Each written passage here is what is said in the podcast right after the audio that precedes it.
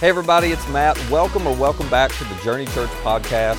If you haven't yet, be sure to subscribe to this podcast so you can automatically get our weekly episodes. And you might want to go ahead and subscribe to our Journey YouTube channel as well. You'll find messages, music, interviews, inspiring stories, and more for you all right there. Now, I hope this episode helps you take your next step in following Jesus. It's a, really a joy for me to be here uh, with you guys. Super special. Like Matt said, I've known him for years in the Voices uh, series, and I know that it was presented to you, or I don't know how it was packaged, that you're going to get outside voices and, and you know, kind of hear something, and it makes sense. Um, but you know the real reason why they did the summer series, not to hear outside voices, it was to give Matt a break, right? From, from teaching, or maybe to give you all a break um, from him uh, but but you'll know like next time. I don't know what you're going to do if they plan ahead.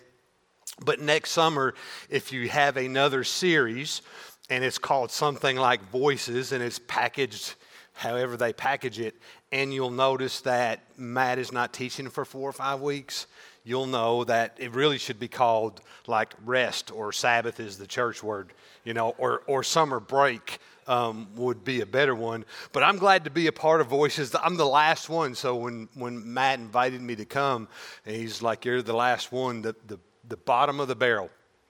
And I, and I, so I didn't get defensive or anything about it. I, I was good and didn't have any kind of resentment uh, at all about it. I, you know, I just thought, hey, I'll, I'll be the last one. But then I kept thinking about it and I wondered, hmm, I, I wonder why I'm the last one other than I'm the worst one.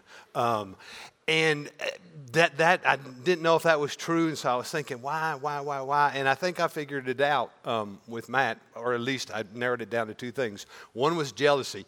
Um, I think that he's jealous of some stuff in Tennessee, uh, namely our football program and national championships uh, and things like that. So there was this sense of jealousy. But the other thing was, I don't, I don't think he likes me um, that much. And that's why I, I, was last. You know, he's like, man, you're the last one, and, and that's okay. And you might think that I'm being a little um, over emotional about it, but hear me out on this. So Matt is, is a leader of leaders, and I'm a part of a group now that he leads. It's a bunch of pastors in the southeast United States, and we get together once a month on a video call and we talk. And a couple months ago, we had a real um, good call group and we were sharing. And one of those it was one of those times when i spoke a lot and was kind of sharing my heart and some of the problems and tensions that i was dealing with. And man everybody was great and stuff. And so we got done with the call. And a few hours later um, i get my phone dings and it, you got a text from matt. And i was like man that's cool. Because really what i thought was how great is that? I mean, the guy leads a group and he's a pastor of pastors. And I was thinking, he's, you know, he thought of me, first of all. Um, he's going to tell me he's praying for me or he's got a, a scripture verse on there. And so, uh, boom, there's a text from Matt. I hit it, and this is what uh, shows up. Doesn't actually mow, just talks about how it's going to mow next year. And um, I was like, wow, man, I just poured out my heart, and this is what I get a Tennessee mower that doesn't mow. Um, and then taking it away because, you know, we can get kind of touchy when it comes to our sports teams. But there is a, a, a, young man in our church that plays baseball at the University of Kentucky, so we're um, a Wildcat fan for him. Um, but we went fishing a couple weeks ago. When you're in a fishing boat or when you go on a trip and you spend a few days together, there is, I mean, that's a a special time. It's it's a, a close time, and, and you have um, just a great time. But it but it's unique and special.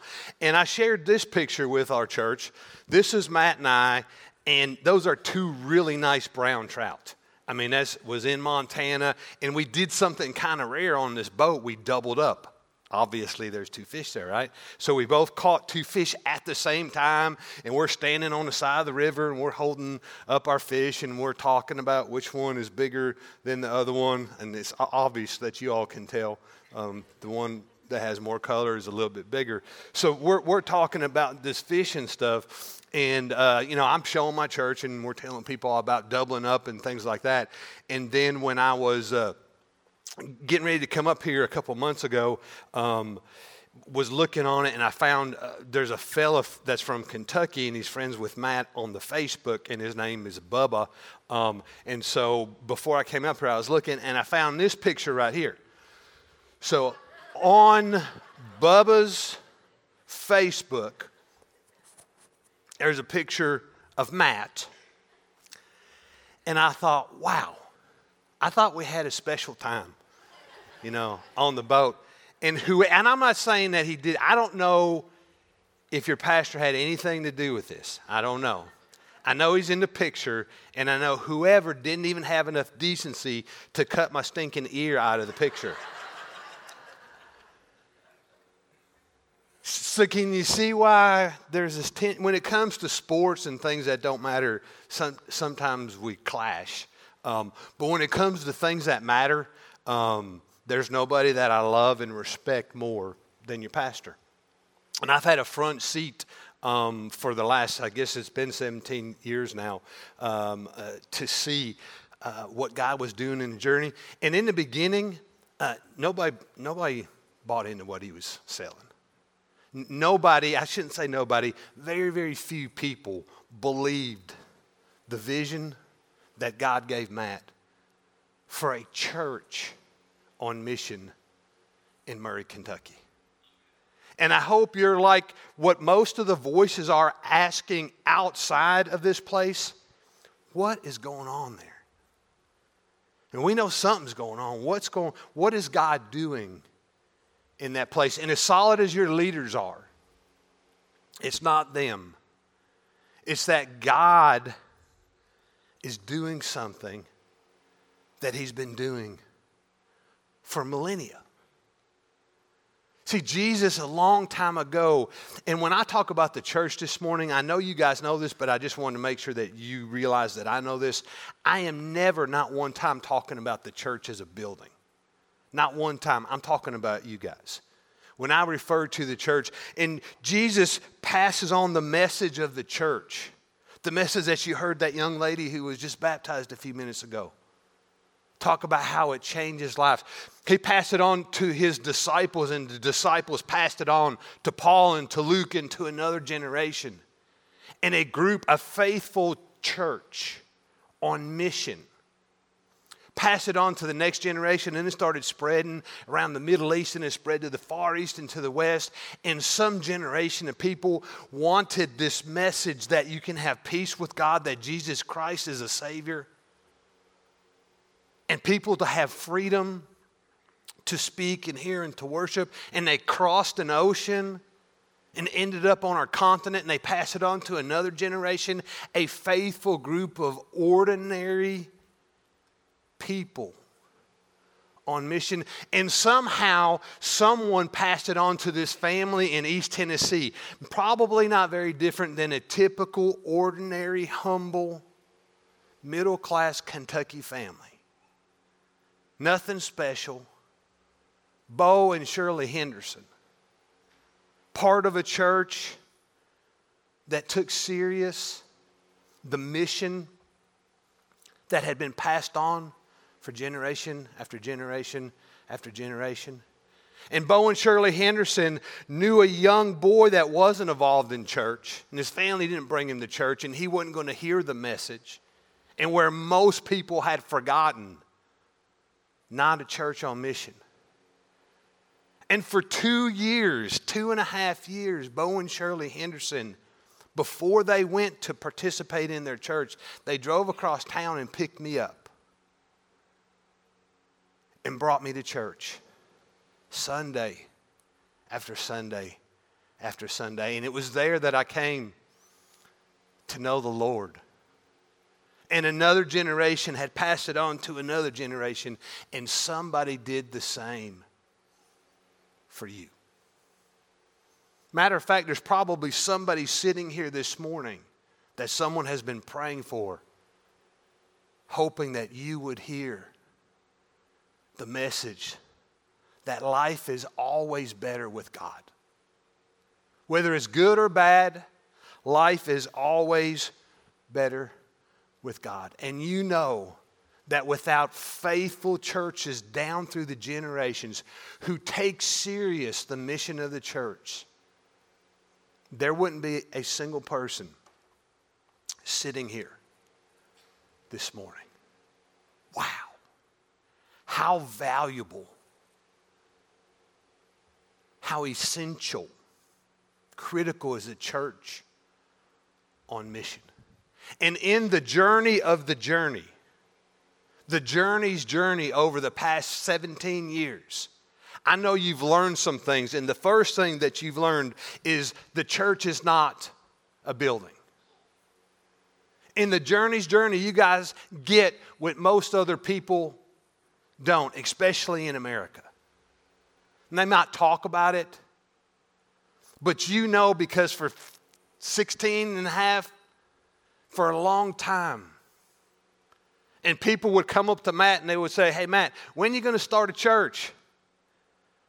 And in the back of his mind, I'm not exactly for sure. In the back of my mind, I would have had some words for him. But what I would say is, Hey, we've been a church for a long time.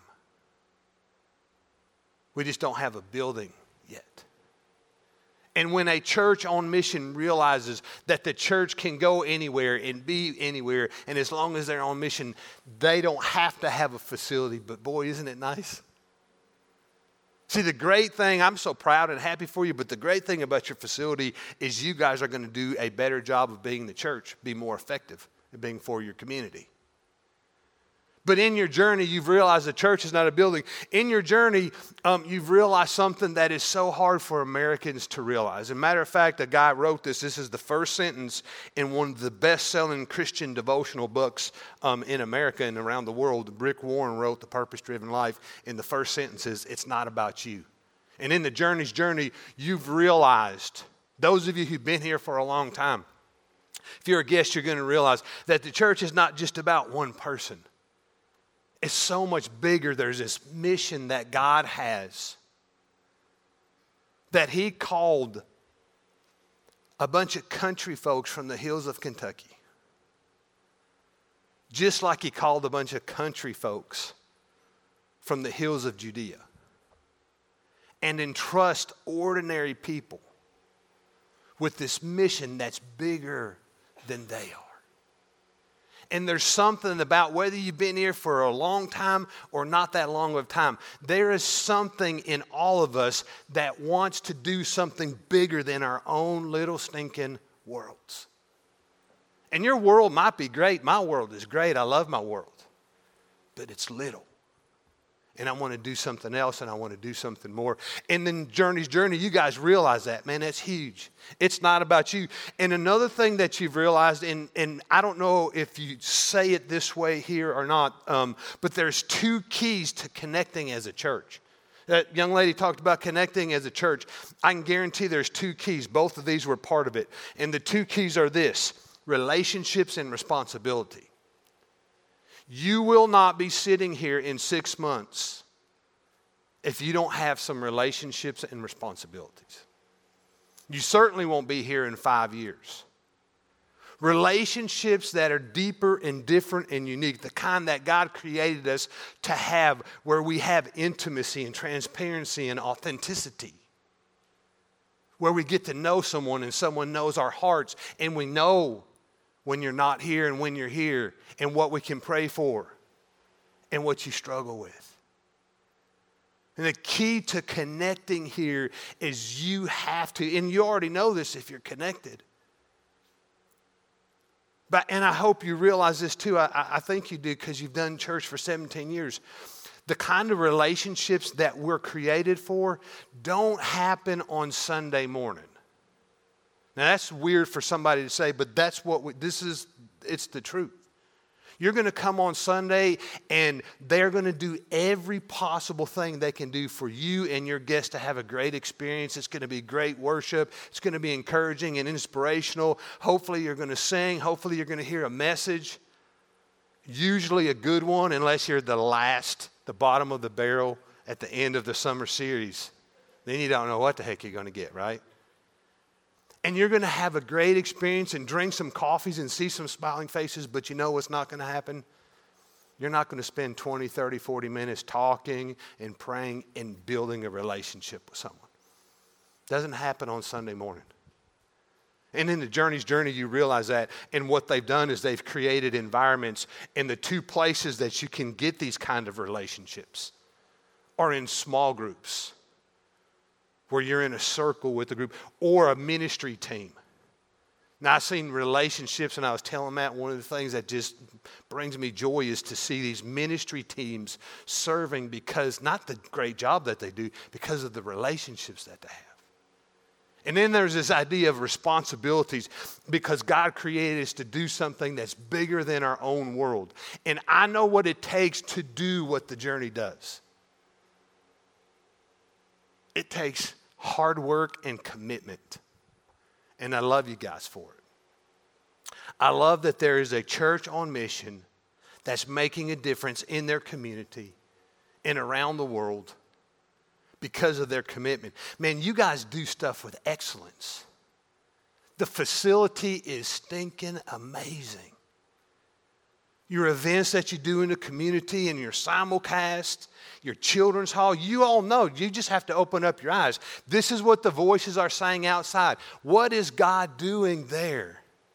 And what I know is it takes commitment to have the kind of success that you've got had. Because mediocre, half hearted, halfway effort doesn't produce the results that we see here. But there's an issue with success. Success is a great enemy to success. It's not unique to the churches, to any kind of situation. Success is a great enemy to success. Happens in sports all the time because success breeds arrogance and pride, and God has a whole lot to say about pride and arrogance.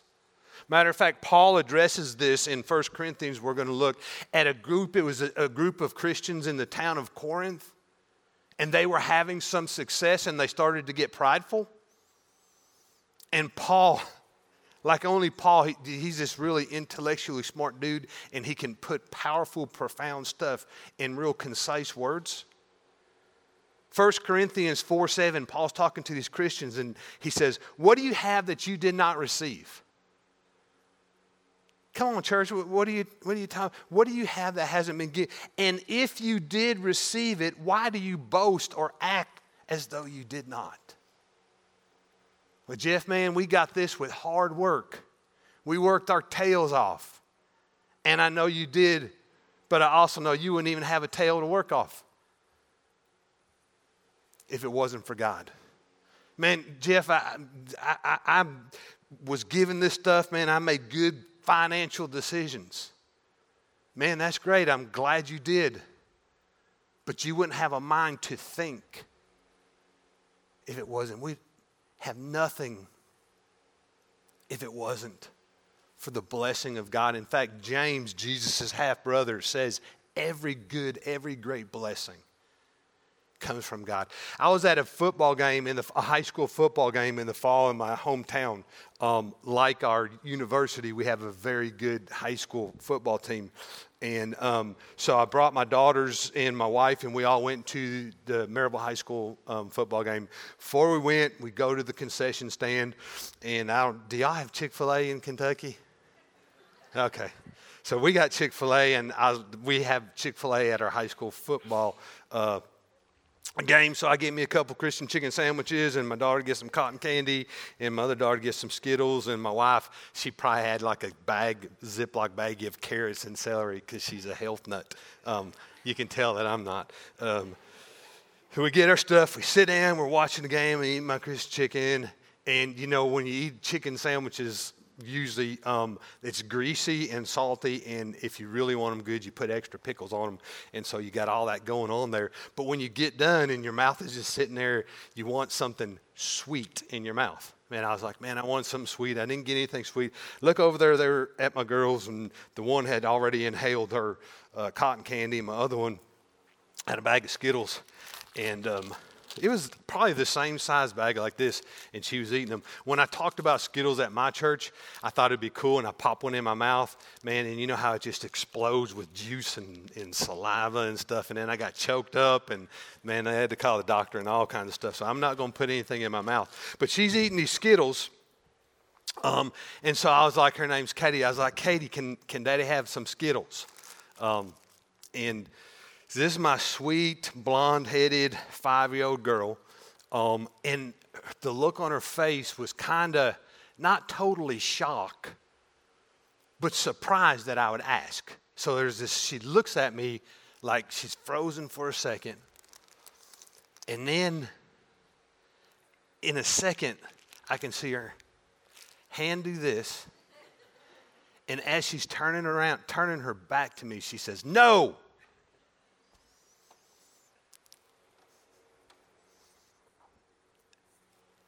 That's how I was.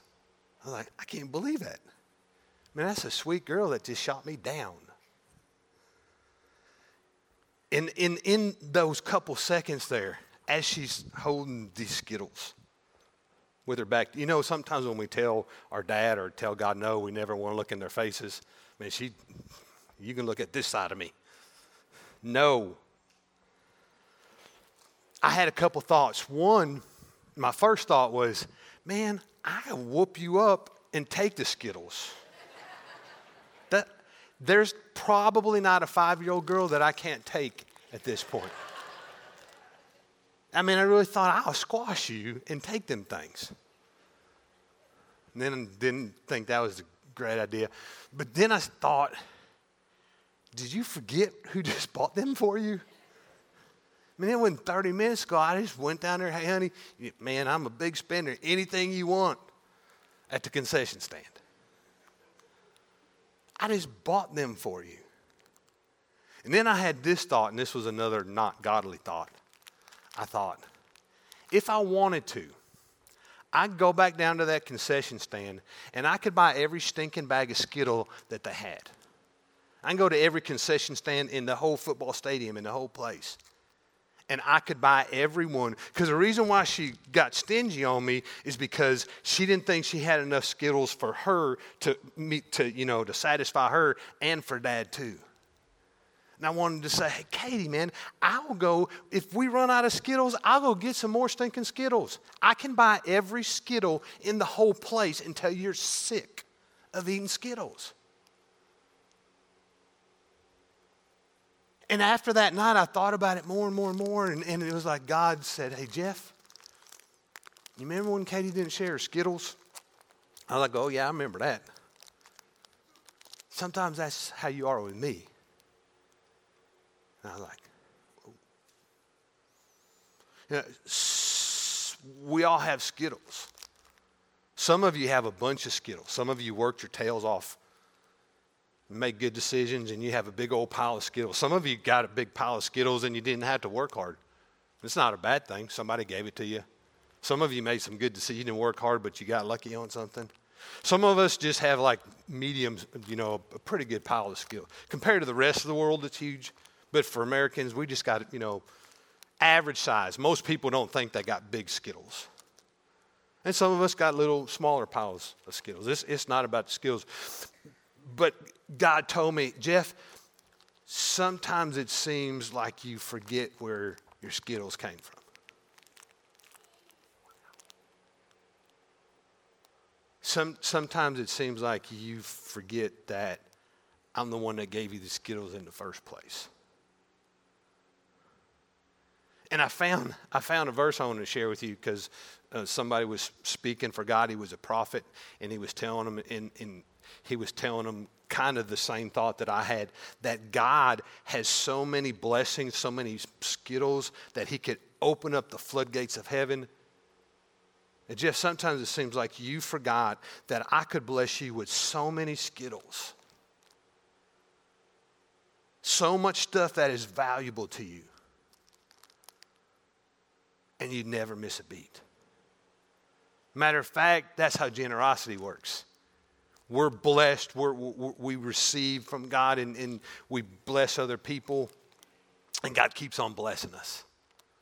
And that's why Matt talks about he and Jen, and, and they sacrifice huge for your church because of the mission. But he knows something that some of you know that you can't outgive God. See, and God uh, wanted to talk to a group of, of people who were following him.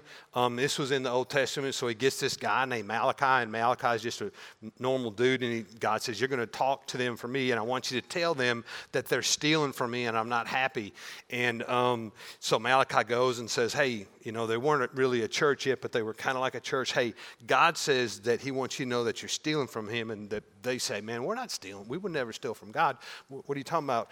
And then God says, Hey, Malachi, tell them that they're stealing from me because they forgot where their Skittles come from, and they're not bringing their Skittles to, to the church. And they're like, Whoa. You mean when we forgot where our Skittles came from, it's like stealing from God? Here, here it's in Malachi chapter 3, verse 10. And Malachi is talking to this group of, of God followers, and he says, Bring the whole tithe. Tithe was the top, the top 10% for the Old Testament folks. That was their standard. Bring the whole tithe into the storehouse, that there may be food in my house. And then the only place, I don't know if you know this, this is something that I learned a couple years ago. In all of the Bible, the New Testament and Old Testament, there's one place that God says, Test me. And he doesn't, it's not test me when it comes to somebody's salvation or somebody's holiness, some of the stuff that I would think would maybe be important. He, he wants us to test him when it comes to Skittles. The only place in the Bible. Test me in this, says the Lord Almighty, and see if I will not throw open the floodgates of heaven and pour out so many Skittles that you won't have enough room in your hands to hold them. Wow. We just got to remember where they came from. When I read this verse, it, it, it, reminded me and it prompted our church to do something, and I'm going to challenge you with it. And I don't know if you do this here, but we call it the generosity challenge. Because even though some of us sitting here this morning and we think, yeah, man, sometimes I get close fisted, we don't want to be like that. I've never met a person, even people who are really uh, selfish and in, in, uh, you know, all the bad descriptive words, that wants to be like that. Culture helps us and fuels our fire, but n- nobody really, I don't think there's one person that wants to be close fisted this morning. And yet we have to be intentional if we don't want to be that way. So here's the generosity challenge. This is what I did with my church, and I didn't ask Matt permission, but since I'm the last person of the last series of the summer in the bottom of the barrel, then I don't really care to get his permission, right? I mean, I'm not coming back. This is the generosity challenge. If you don't invest in this church. And you will take God and test Him. God says to test Him, test Him. And you will start giving in the next week. Take some time, think about it. And you will commit to giving regularly a percentage, I mean a top. It doesn't, you don't have to start with 10% because that's tough for some people. You start with 5%, but do it regularly for three months and test God. And if God doesn't throw open the floodgates of heaven and bless you and your family, man, if it gets tough on you, because we're testing them, right? Then my church will send Matt a check for all the money that you gave. Let me say that again because I wasn't very clear. The generosity challenge is this if you don't give and you would start giving and test God for three months, because we're going to test Him. And at the end of three months, if you can't say, hey, Pastor Matt, man, God has blessed me like crazy. If you don't see God's blessing, then you tell Matt. Matt, we gave this amount of money. Man, we tried. We really did. It just didn't work out, and now we're in a bad place. Matt will pick up the phone and call or text me, and we will give every bit of your money back. It's crazy. It's a generosity challenge. But what I know is it'll change your life. Because anytime you test God, God is going to be faithful. Wow. And if you're thinking about that, and if you're not a giver and you're like, man, I'm to, I'm to try this, what I would encourage you to do is shoot Matt an email. You say, hey, Matt, man, I've not done this. This place is amazing, and I want to be about a church that's on mission to pass down the good news to the next generation. And before our community, and there's nothing more that I would want to invest in. I haven't yet, but I'm making a commitment to do it now. Let him know so that he can pray for you. And you'll know what it feels like to take responsibility. And once you take responsibility, you're going to feel connected to this place like you've never before. In six months, this church is going to look different. Some of you who are sitting here this morning are not going to be here in six months because you didn't have relationships and responsibilities. Maybe you go to another church, if you get relationships and responsibilities there, you might stick. But there's going to be some new folks six months from now with a hope and a desire and a yearning to hear something, to know something, to learn something that will give them hope for life. And this church is going to give it to them. And I hope that you get to be part of that. God doesn't need you, nor does He need your Skittles. But we have an awesome opportunity to take responsibility and to be on mission with Him. Thank you so much for letting me come. I'm going to pray and then we're going to be dismissed. So, would you bow your heads with me, please? God, I never know what you're talking and speaking to people, but I would just pray that your voice is heard clearly. And God, I know that there's some people in here and they're like, man, being generous is so awesome. And that guy is right. He's from Tennessee, but he's right. We can never outgive you, and you bless us like crazy when we invest in your church. And God, there's some of us here, and you stirred our hearts, and we want to be more open fisted. We want to be more generous. We don't want to respond like my wonderful daughter did when she was five. And forget that every blessing comes from you. And forget that if you wanted to take those blessings, you could. And we forget, or we might not know, that you want to bless us with so much so that we can be a blessing to others. I pray that that person would have enough courage to exercise their faith to take the generosity challenge so that they can be about something that's so much bigger than their own worlds and invest in something that's huge because they will never regret it. And you will change our hearts. God, would you continue to bless this church, these people, this place, so that they would be a blessing to others and life changing as they pass down faith to the next generation. And we pray and ask all these things. In Jesus' name, amen. Hey, if you'd like more content like this, subscribe to our YouTube channel and download our Journey app to access all of our recent message content. And our app is the easiest way to share this content with a friend. For more information on our church or to find our app or our YouTube channel, just visit journeycalway.com. That's journeycalway.com. Thanks for listening.